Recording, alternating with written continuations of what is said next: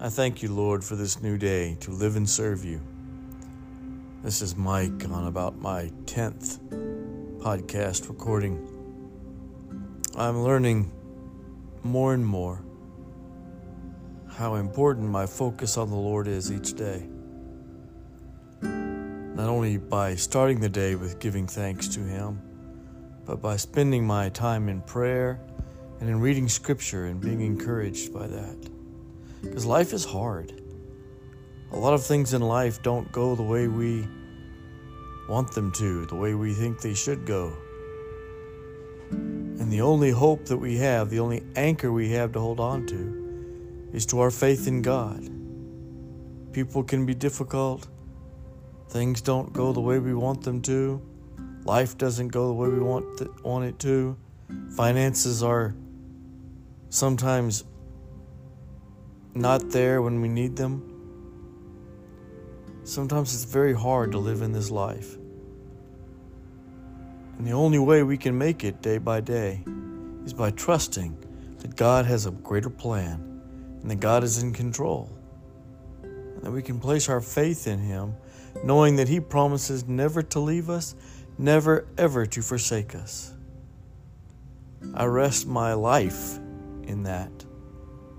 And I encourage you to do the same thing. I know that sometimes that may be easier said than done, but it's so important to do that because things don't go the way we want them to. And life is sometimes very hard. Now, granted, sometimes things do go the way we want them to, and life is good. But I know that more times than not, my life has been harder than I expected. And I would imagine that many of you would say the same thing that life has been harder than you anticipated. It didn't go the way you planned. This is not the script I've written, but it is a script that God has written. And God is not taken by surprise by anything that happens in our lives. And we can trust God to be holding us and walking with us through this journey of life. I encourage you to commit your life anew each and every day to God. And the best way I've found to do that is to keep my mind on Him. Sometimes I have to go back and read Psalms again and again. It may be a psalm that I've read a million times maybe even memorized, but it speaks to being new and afresh each time. And I trust that you will do the same thing. And we know that we can trust God, trust God to carry us through, even in the most difficult times, even when life is at its scariest. We don't know what tomorrow brings.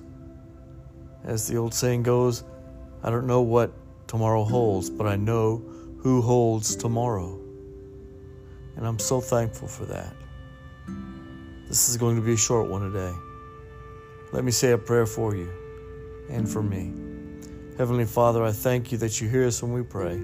I thank you, God, that you are as close as the mention of your name.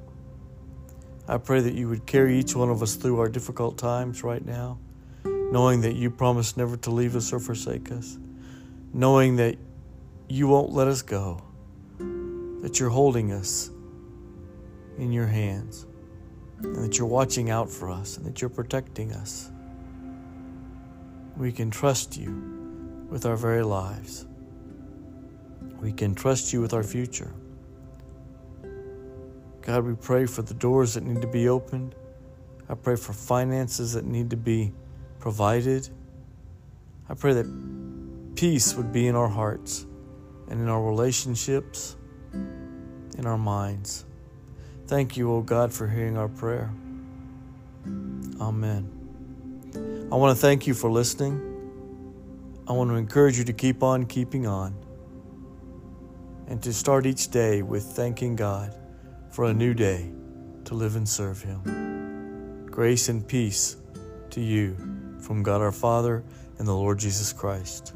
Amen.